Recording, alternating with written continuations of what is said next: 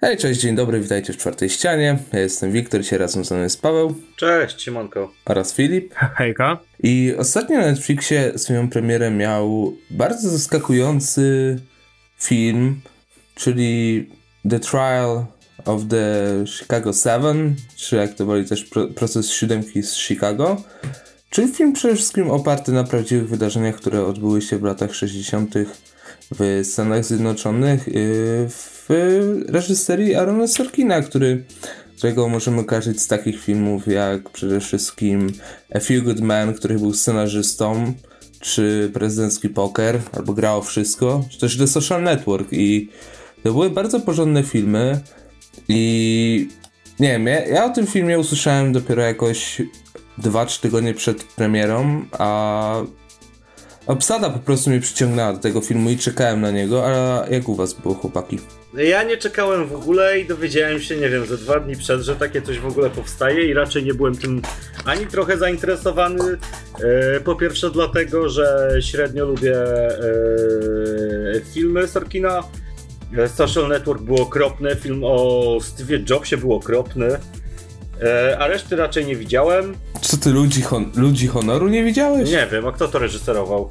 To Rob Reiner, ale Sorkin pisał scenariusz. To jest z Cruzem, Nicholsonem, z Demi Moore, z Baconem? Nie, nie widziałem. I, I to jest pierwszy powód, dla którego jakoś tam nie bardzo na to czekałem, a drugi powód...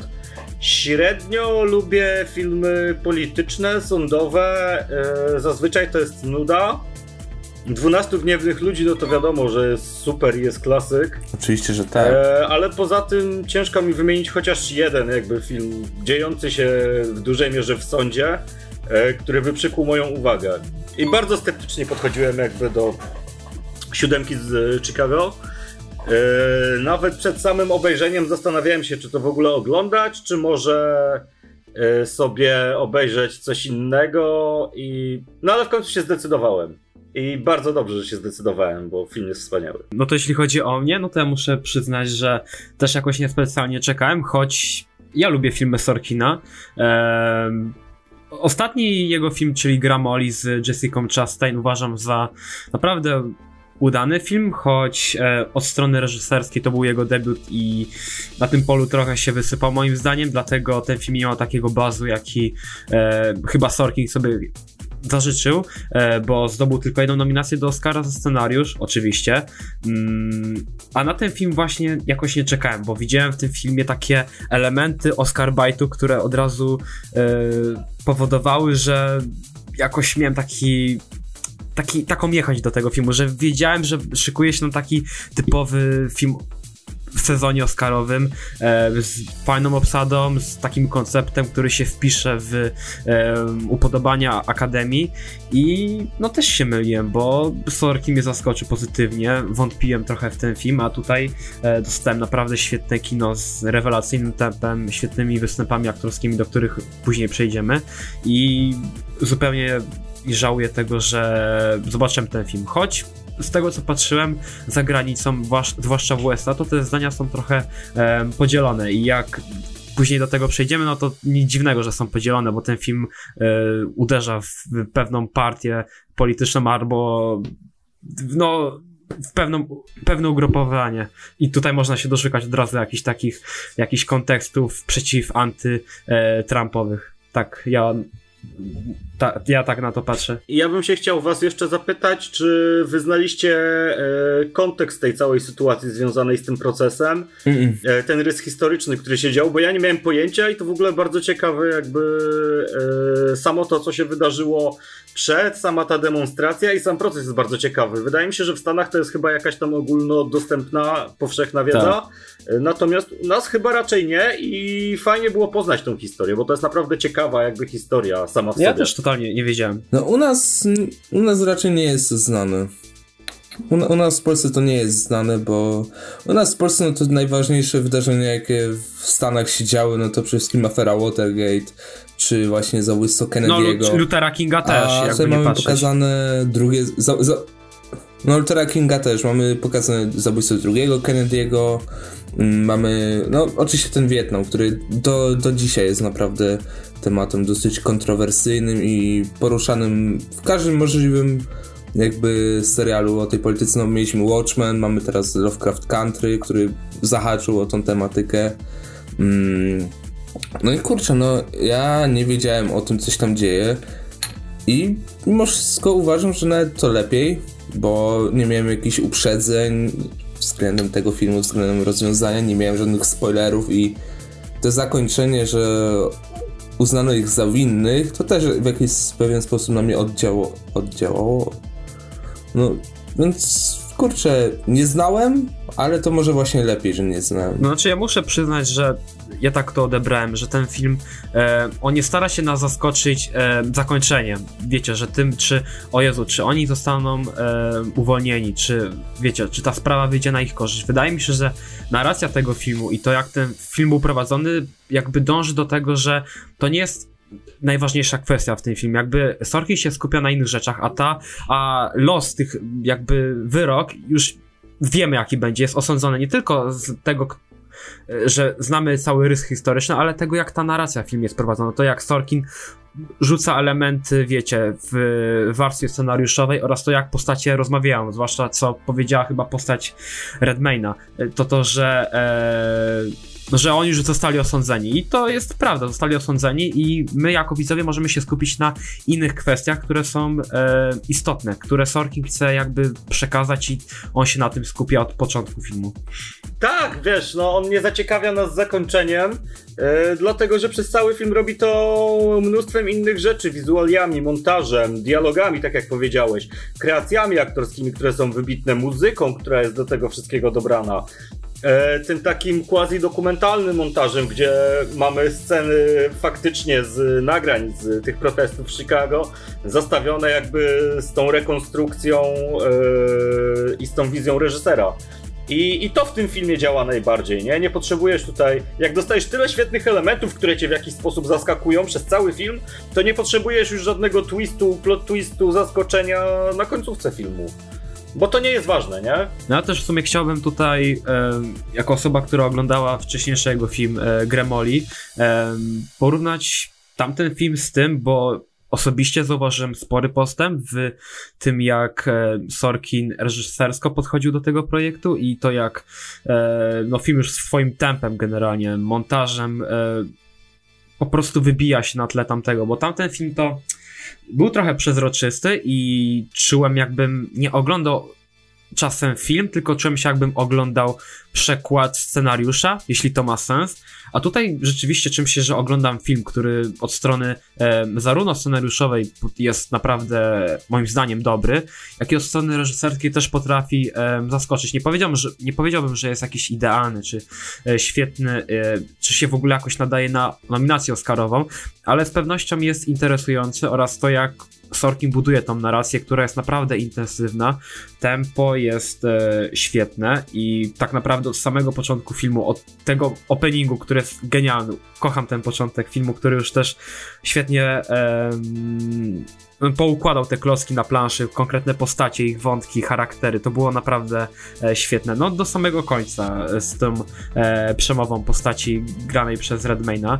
E, I to w moim, moim zdaniem Sorkin utrzymuje w naprawdę dobrym fachu reżyserskim, e, też bez jakichś, bym powiedział, wielkich e, potknięć. E, widziałem, że sporo osób z zagranicy, jakby ja nie czytałem dużo recenzji z USA, um, ale to są, to jest ciekawa kwestia, musiałbym przeczytać, bo wiemy, że w USA ten film jakby będzie ważniejszy, zwłaszcza na ten kontekst polityczny, e, współczesny, prawda, w stronę e, przeciwko Trumpa. Tak, jasne, że tak spolaryzował na pewno dosyć Dokładnie. mocno społeczeństwa jakby i myślę, że będzie miał jakiś tam niewielki wpływ e, na wyniki wyborów. Wiecie jak mhm. y, bracia Russo potrafią zebrać całą obsadę Avengersów, żeby zrobić jakby stream przeciwko Trumpowi, żeby głosować na Bidena, no to taki film też jak, w jakiś sposób wpłynie na pewno Amerykanów. Ja się boję jednej rzeczy, bo to według mnie jest Oscarówka. Taka totalna a boję się, że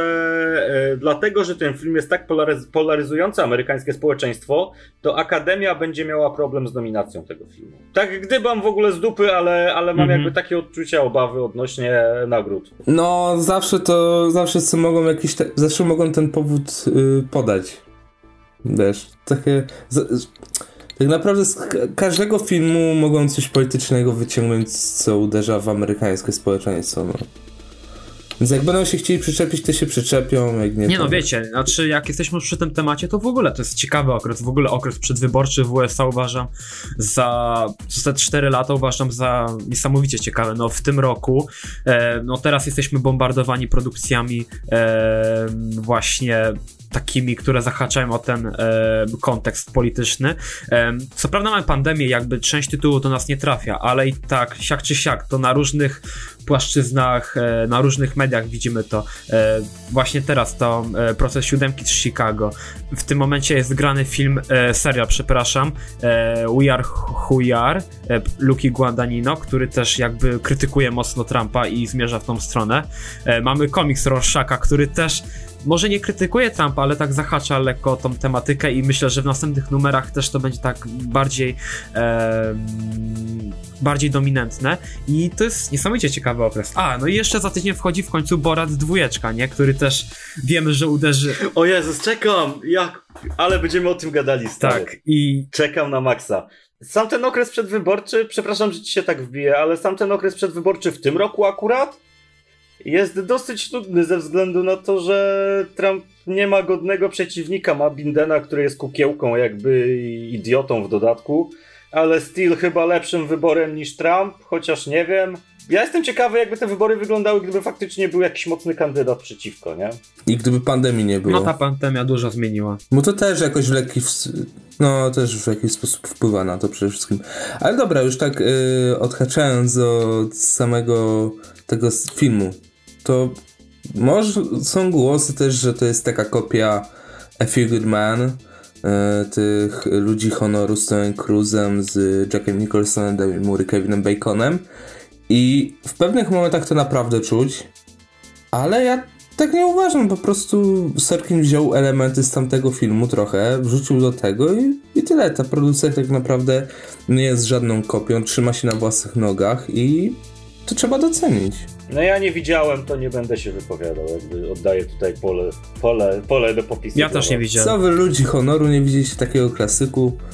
O Boże, dobra, nie, to, to, nie, dobra, to ja nie będę sam o tym mówił, bo do tego czy, o tym filmie można się kłócić, ale dobra. To jest, dobra, ja powiedziałem co miałem do powiedzenia, więc dobra, przejdźmy sobie dalej, bo zanim jeszcze pogadamy tak dokładnie o samym filmie, to Mówiliśmy o tej tematyce takiej, powiedzmy sobie szczerze, tego sądownictwa, tych filmów, które i seriali, powiedzmy też, które opierają się właśnie o to, jak na przykład Suits, House of Cards czy Philadelphia.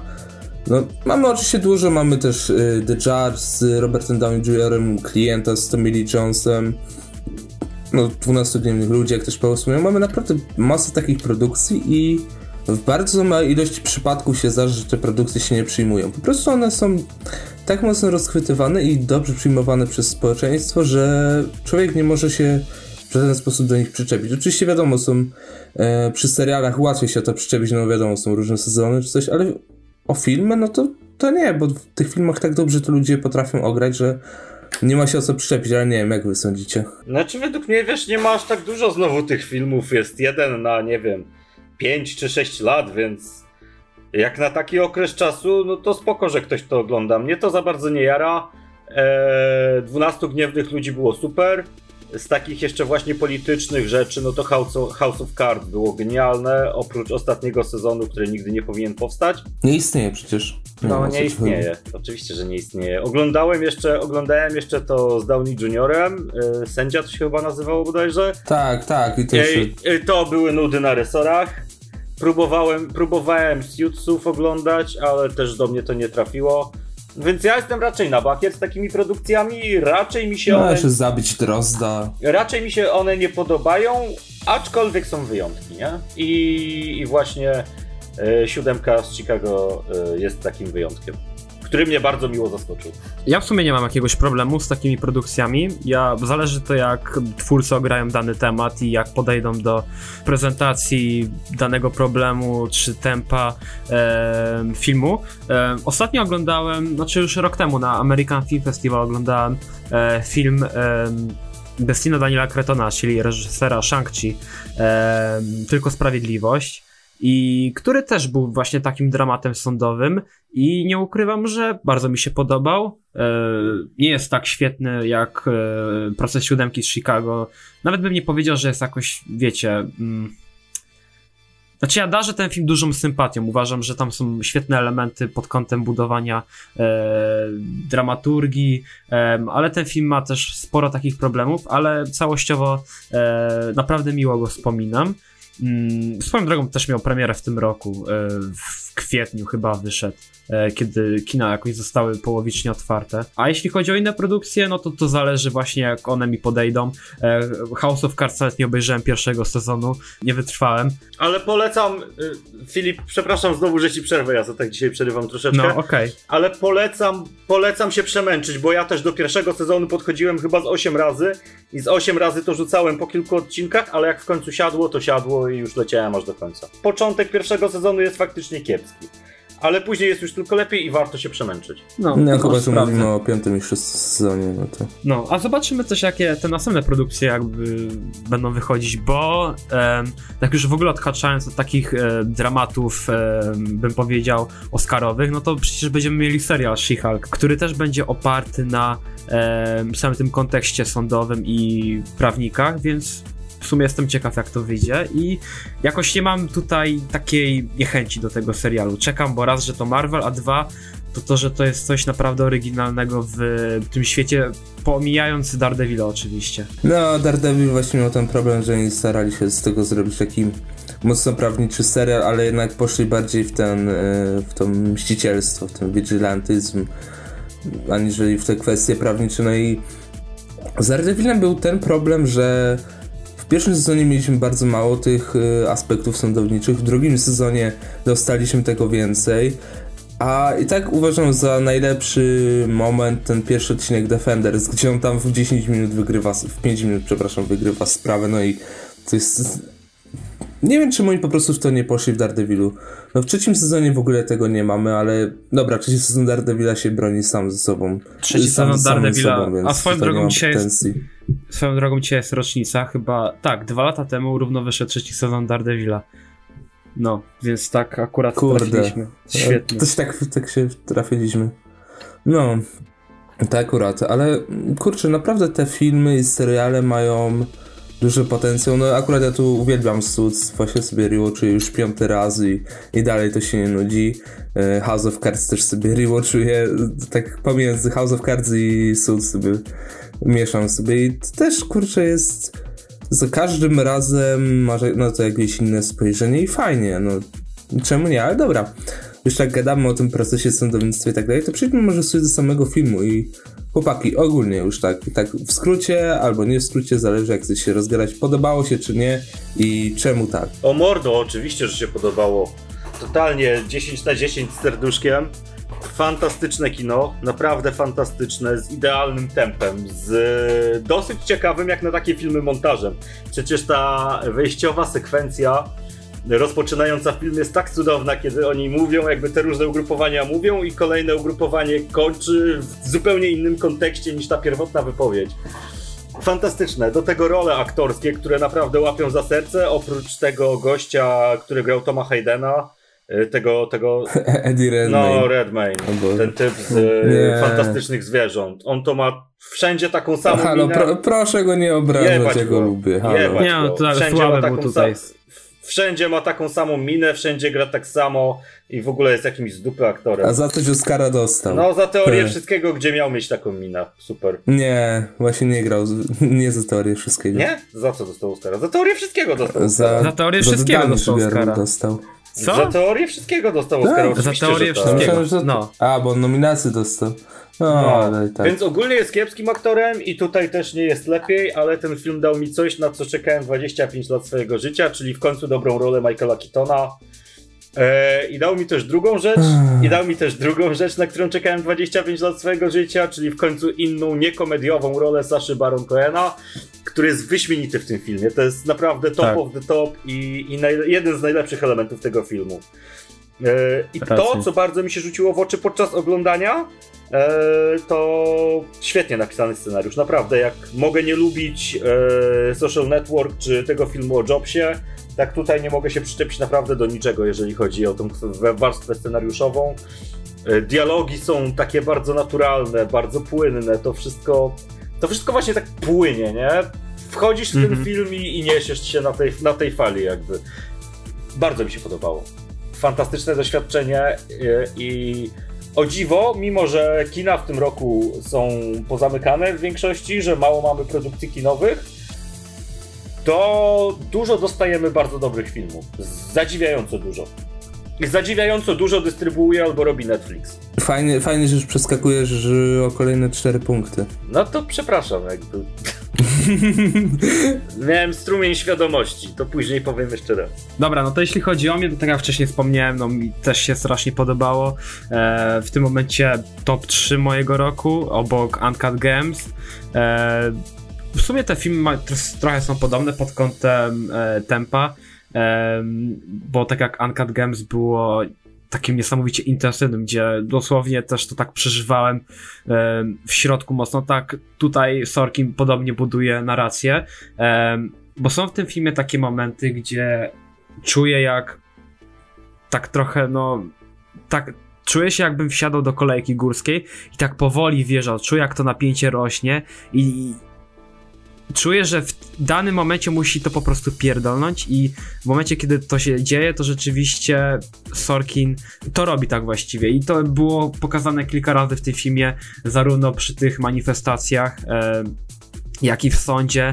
E, te momenty, tak, była dramaturgia budowana, to jest coś kapitalnego. Widziałem za granicą sporo narzekań na to, że taki poważny temat, a film jest swoją drogą, no, momentami naprawdę śmieszne, momentami komediowe, ale w momentach, gdy, e, gdy musi tak naprawdę wybrzmieć, właśnie pod kątem takiej e, dramaturgii oraz tego, żeby do nas trafiło, e, że hej, to się działo, że jest, było brutalnie i że sądownictwo i polityka tamtych czasów rzeczywiście była tak chujowa, to Sorkin idealnie to daje, no scena z kneblowaniem e, postaci granej przez e, Yahya Abdullah Matena, chyba nie przekryciem imienia, no, ja, ja. Tak, to ona była również genialna i też miałem w ogóle ciary na całym ciele, jak Sorkin e, robił podbudowę pod to wszystko.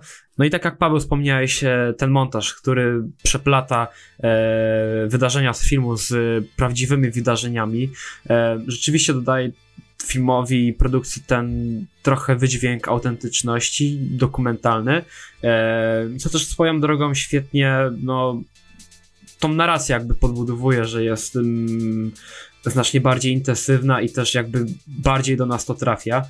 Wiele osób, nie wiem, jakby też trochę widziałem narzekać na to, że to jest też taki trochę tani ruch, ja w ogóle nie odczułem, bo zwłaszcza, że w samym filmie widać, że Sorkin wielokrotnie podkreśla, że e, media są z tyłu i że cały świat na was patrzy i to tylko dobrze się z tym łączy, prawda, że te zdjęcia rzeczywiście później trafiły e, do sieci, do całego świata i e, mieszkańcy różnych państw widzieli, co się działo w USA na tych wszystkich manifestacjach oraz... Wiesz co, przepraszam, że ci przerwę, ale nie do końca, bo ja później sobie czytałem o tym i tak realnie to bardzo mało się zachowało tych materiałów dowodowych, dlatego że policja, e, jeżeli chodzi o reporterów, to podczas tych zamieszek e, ci, którzy tam kamerowali w ogóle te całe zamieszki, kamery zostały skonfiskowane, materiały zostały w większości poniszczone, kamery jako sprzęt też zostały Aha. dosyć mocno poniszczone.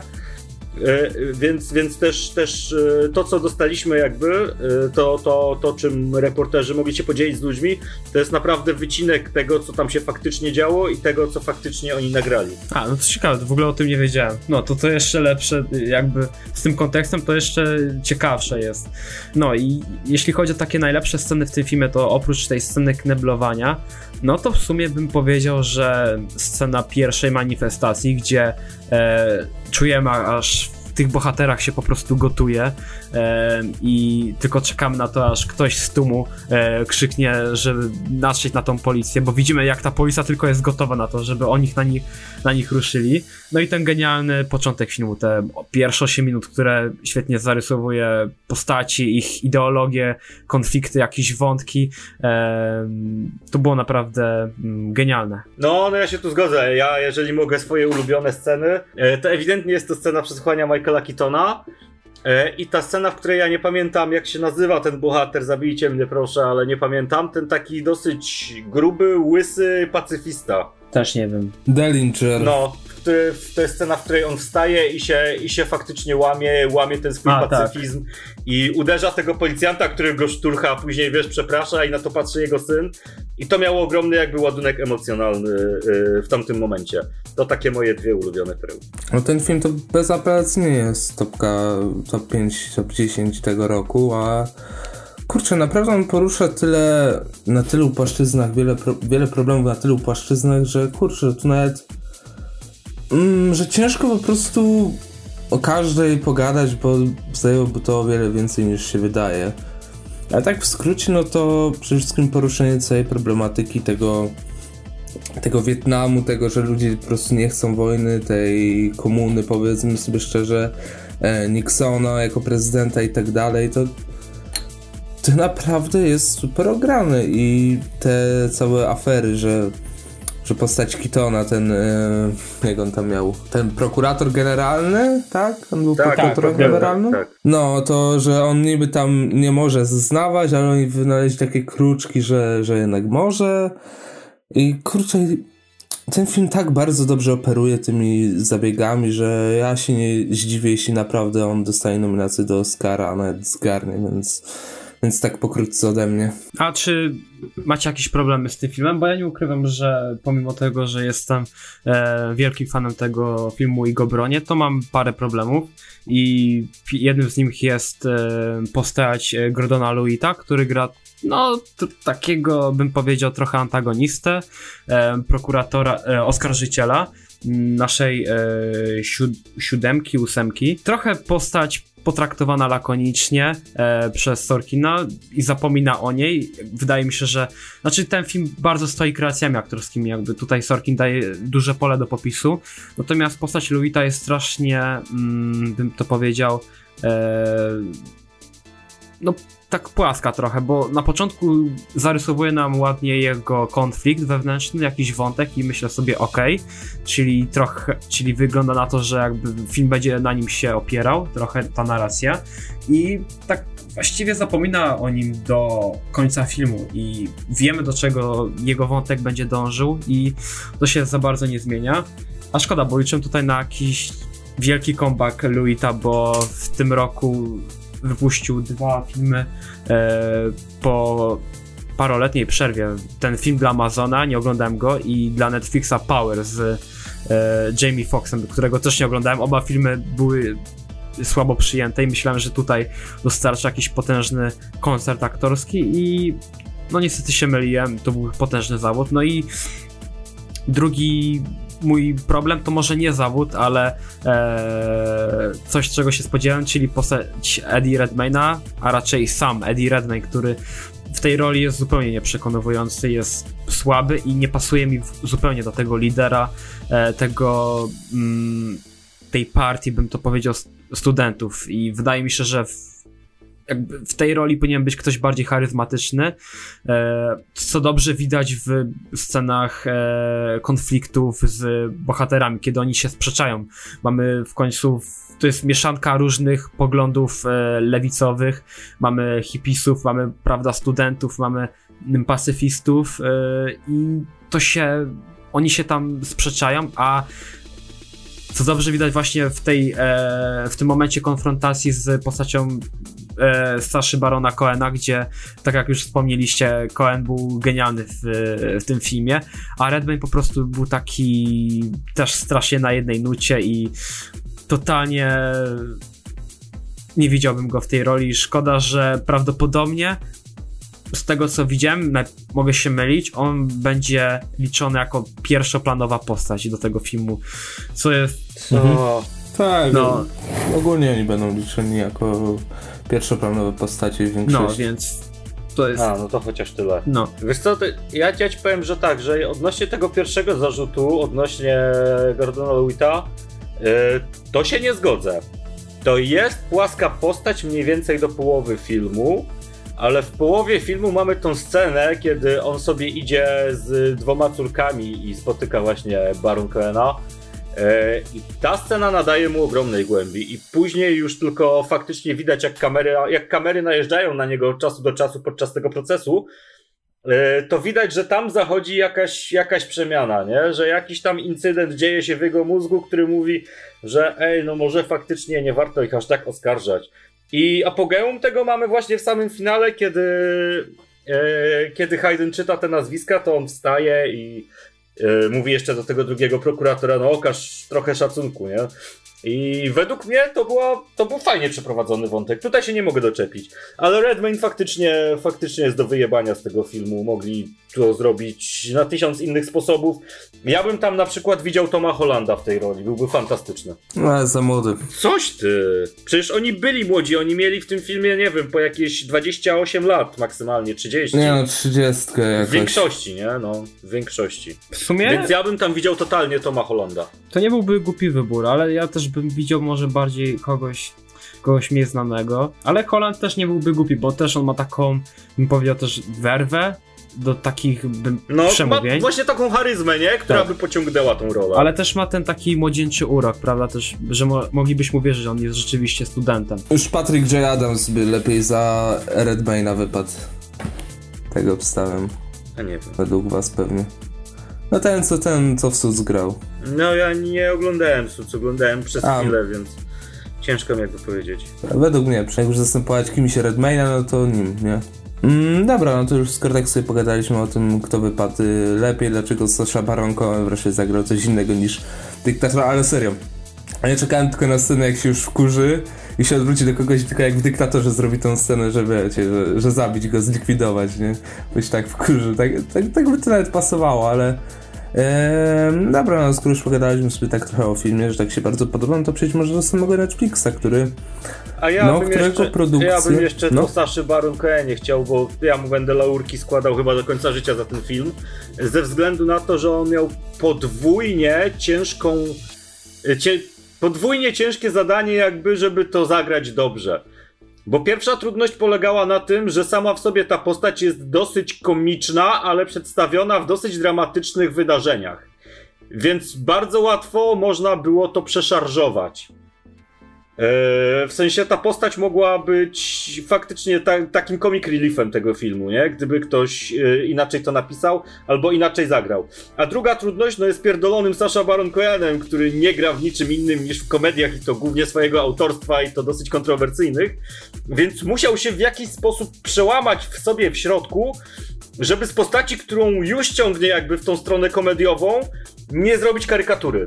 I bardzo go za to szanuję, naprawdę bardzo, bo to było naprawdę według mnie ciężkie zadanie dla niego i należą mu się brawa, pokłony i minuta ciszy i co tam jeszcze chcecie i kwiatek czy tam butelkę łychy w podzięce. No ja też się bałem, że pójdą w taką właśnie komiczną stronę tej e, mm, właśnie tego mm, tej warstwy hipisów, prawda, że wiecie, oni jarają, e, ćpają, tam ruchają i myślałem, że Sorkin pójdzie na tym na tym elemencie do końca filmu i całe szczęście nie bałem się strasznie i no ta postać właśnie ma tyle głębi moim zdaniem dzięki e, Saszy, który też swoimi taki jakby te, tą manierą tak.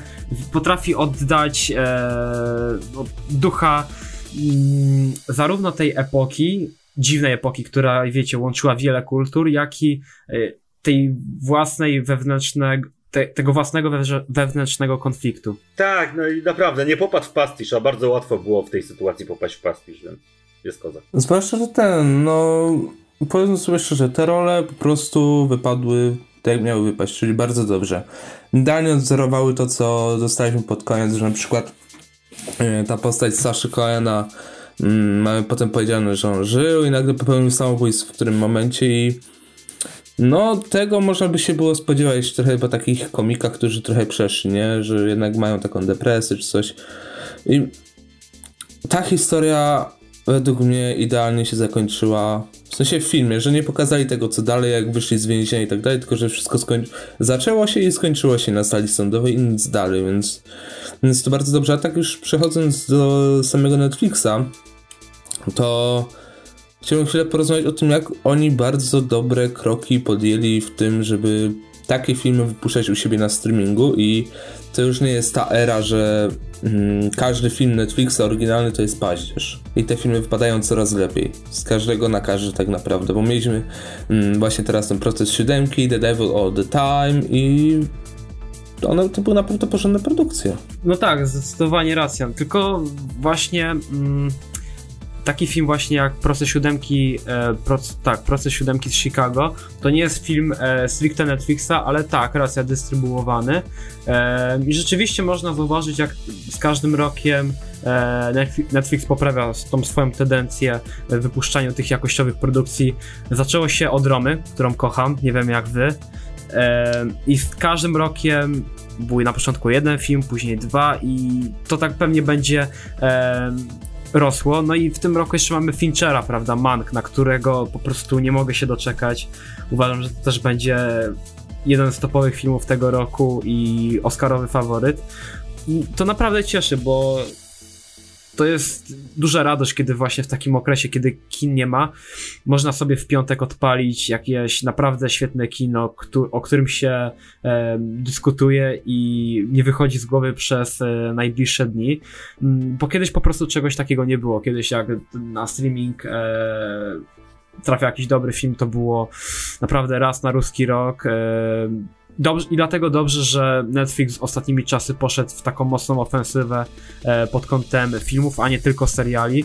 Mm, zobaczymy jak HBO, zobaczymy jak Amazon Prime pójdzie, ale to naprawdę cieszy, że Netflix stara się jak, jakby balansować między tym e, głównym, który wypuszcza, jeśli chodzi o filmy, a tymi naprawdę e, świetnymi produkcjami, które będą walczyć najpewniej o Oscary w tym roku. No, no mi tu nie pozostało jakby nic innego, jak się z tobą zgodzić. Netflix w tym roku naprawdę bardzo daje radę. Miał mnóstwo dobrych filmów, mnóstwo filmów, które chciałbym zobaczyć na gali Oscarów. Właśnie, właśnie między innymi siódemkę, między innymi The Devil All the Time, nowy film Charlie'ego Kaufmana, czyli e, może już pora z tym skończyć, chyba tak to się nazywało? Tak. I no, chociażby jeszcze Uncut Gems, nie? Bo też, to, to, to też było w tym roku. Więc naprawdę Netflix mnie bardzo zaskakuje. No, znaczy tylko Uncut Games było w tym roku w Polsce, ale w zeszłym roku w... W zeszłym roku w Stanach, no. No i naprawdę, na, naprawdę Netflix mnie jakby bardzo zaskakuje. E, był czas, kiedy mm, myślałem nad zrezygnowaniem z subskrypcji, bo naprawdę nic tam nie było do oglądania, e, ale się zrehabilitowali i bardzo dobrze, że w końcu zrozumieli, że warto iść w jakość, a nie w ilość. Chociaż ilość też jest, wiesz, nie najgorsza jakby. Ale bardzo, bardzo się cieszę, że w Netflixie jest ktoś, kto umie wartościować te projekty i naprawdę wykładać pieniądze na, na takie filmy jak proces siódemki z Chicago. Dobra, no to już tak, skoro pogadaliśmy o Netflixie, to tak chciałbym jeszcze chwilę tak pospekulować, no bo no, wbrew pozorom, no nie oszukujmy się, pandemia naprawdę wpłynęła na ten rok, jeśli chodzi o produkcję i zastanawiam się, czy wy też tak uważacie, że gdyby nie pandemia, to na Oscarach yy, byłoby o wiele trudniej. No powiedzmy, że właśnie yy, siódemka czy The World Times są nominowane do Oscarów, i czy gdyby nie pandemia, to tym filmom byłoby o wiele trudniej yy, właśnie o nominację, czy nawet o jakiekolwiek zauważenie przez widownię, no powiedzmy szczerze, bo mielibyśmy tak, mielibyśmy Eternals, mielibyśmy Dune, um, mielibyśmy, no tak w normalnym terminie mielibyśmy Tenet yy, i wiele innych produkcji, a tak naprawdę te wszystkie najważniejsze produkcje przeszły na 2021 rok i jeśli chodzi o Oscary, no to one raczej nie powalczą w tym przyszłym roku, a właśnie siódemka czy The Old Time właśnie mogą i czy wy też tak uważacie, że pandemia mocno wpłynęła na to, że na Oscarach zobaczymy zupełnie inne produkcje niż byśmy mieli okazję, gdyby tej pandemii nie było? Nie, myślę, że nie. Myślę, że nie. To są filmy typowo Oscarowe i tak czy inaczej byśmy je zobaczyli. I co do Devil All The Time, mógłbym się jeszcze wahać, bo wiem, że ten film nie został jakoś super przyjęty przez krytyków. No mi się osobiście bardzo podobał i to jest też jeden z moich ulubionych filmów tego roku. E, ale wiem, że krytycy jakoś... And that's a fact. No, ale, ale wiem, że krytycy jakoś bardzo go nie pokochali. Tak, co do siódemki jestem pewien, że i tak, i tak byśmy zobaczyli ją na Oscarach, tak samo jak The Fight Blood, które osobiście mi nie siadło, ale hej, wiem czemu się ludziom podobał. Eee, I nie, nie uważam tak. Uważam, że mm, jakby to, że nie ma aż tak dużej konkurencji nie wpływa na to, tym bardziej, że Oscary za rok 2020 będą późno, bo gdzieś w kwietniu, tak? Z tego co tak. mówią pierwsze słuchy. Więc spokojnie filmy do kwietnia z 2021 roku E, a będzie ich trochę, o ile wiesz, znowu tego nie poprzesuwają, się załapią na te Oscary, więc dla mnie to nie zmienia nic. No ja to... Może tyle, że Duna dostanie Oscara nie w tym, a w następnym roku. No ja się. Hookers i tak dostanie i tak. Ja się zgadzam z Pałem oczywiście, e, ponieważ te filmy, które e, tak jak wychodziły, jak właśnie proces siódemki z Chicago, to są filmy, które też debiutowały na festiwalach i w tym roku na festiwalach debiutowały naprawdę spoko filmy, e, które będą wychodziły przez najbliższe miesiące na streamingach czy w jakiejś ograniczonej dystrybucji w kinach jak No Man's Land, Chloe Zhao, czy najnowszy czy pierwszy film tak właściwie Reginy King. I te filmy, które miały być na Oscarach, raczej będą. I wydaje mi się, że to są przypadki, kiedy te filmy te takie topowe, które miały walczyć o te największe nagrody, zostały przesunięte. Oczywiście Duna, e, która została przesunięta na przyszły rok i wydaje mi się, że z takich filmów, które mogły powalczyć o jakieś nagrody, to są bardziej jakieś techniczne, bym to powiedział, Eternals może, czy wiecie... Mm, czy już w ogóle nie pamiętam, co tam zostało przesunięte. Właśnie jakieś typowo blockbustery, które zawsze mogły. Wszystko. No tak, no wszystko. Które mogły powalczyć jakieś, wiecie, jakieś efekty specjalne czy coś. Teraz zostały właśnie te filmy typowo festiwa festiwalowe, które debiutowały siak czy siak, bo część debiutowała e, na zamkniętych pokazach, część debiutowała online i one będą na Oscarach, o ile się odbędą, bo chodzą też słuchy, że mogą się nie odbyć. E, nie, te Choice Awards, czy jak to tam było, się odbyło, więc to też się odbędzie. Też tak nie uważam. Znaczy, wydaje mi się, że siak czy siak Sorkin byłby nominowany e, do głównej nagrody bez pandemii, jak i z pandemią, bo to jest naprawdę świetny film, który już swoim kontekstem politycznym oraz tym, jak się w ogóle idealnie wpasował w okres w USA, po prostu wydaje mi się, że z automatu może mieć miejsce e, na Oscarach, ale nie chcę zapeszać, trzymam za to kciuki i chciałbym, aby tak się stało. Dobra, myślę, że już pora kończyć, bo tak mamy 50 prawie minut na liczniku, a myślę, że wyczerpaliśmy troszeczkę temat, bo mm, bo przede wszystkim o tym, co ten film chce przekazać, czy taki stricte polityczny przekaz, czy, taki, czy ma taki stricte polityczny przekaz, więc no chyba o to chodziło Sorkinowi przede wszystkim um, poruszając, zwłaszcza wrzucając ten film przed wyborami, a nie po, więc też jakoś tak pokazuje, ale dobra. Eee, no to co, myślę, że już tak faktycznie będziemy kończyć. Eee, ja byłem Wiktor, dzisiaj razem ze mną był Paweł. Cześć, na razie oraz Filip. Hejka, trzymajcie się. I pamiętajcie, jeśli na przykład chcecie nam zadać pytania albo po prostu wysłać do Nate'a, no to macie taką możliwość w y, linku, który, jest, który znajduje się w opisie. Y, również zaczął nam działać Patronite, za każde wsparcie oczywiście dziękujemy i też wiecie, no wiadomo, ludzie o to proszą, a my też prosimy, no suby. Jeśli nie zasubskrybowaliście, no to wiecie, możecie tam kliknąć suba, możecie łapeczkę w górę, bo to naprawdę serio pomaga, bo też sprawia, że my się jakoś rozwijamy, po prostu trafia to do większej ilości ludzi i my też mamy no serio, mamy motywację, żeby tworzyć dalej, no bo wiecie, jak człowiek widzi, że jednak materiały się nie przyjmują, no to trochę takiej werwy nie ma, ale ostatnio ładnie nam idzie i za, za to dziękujemy. Oczywiście dziękujemy wszystkim, którzy też byli na live, było miło. No i co? Ja byłem jeszcze raz Wiktor. Do usłyszenia w następnych materiałach. Cześć.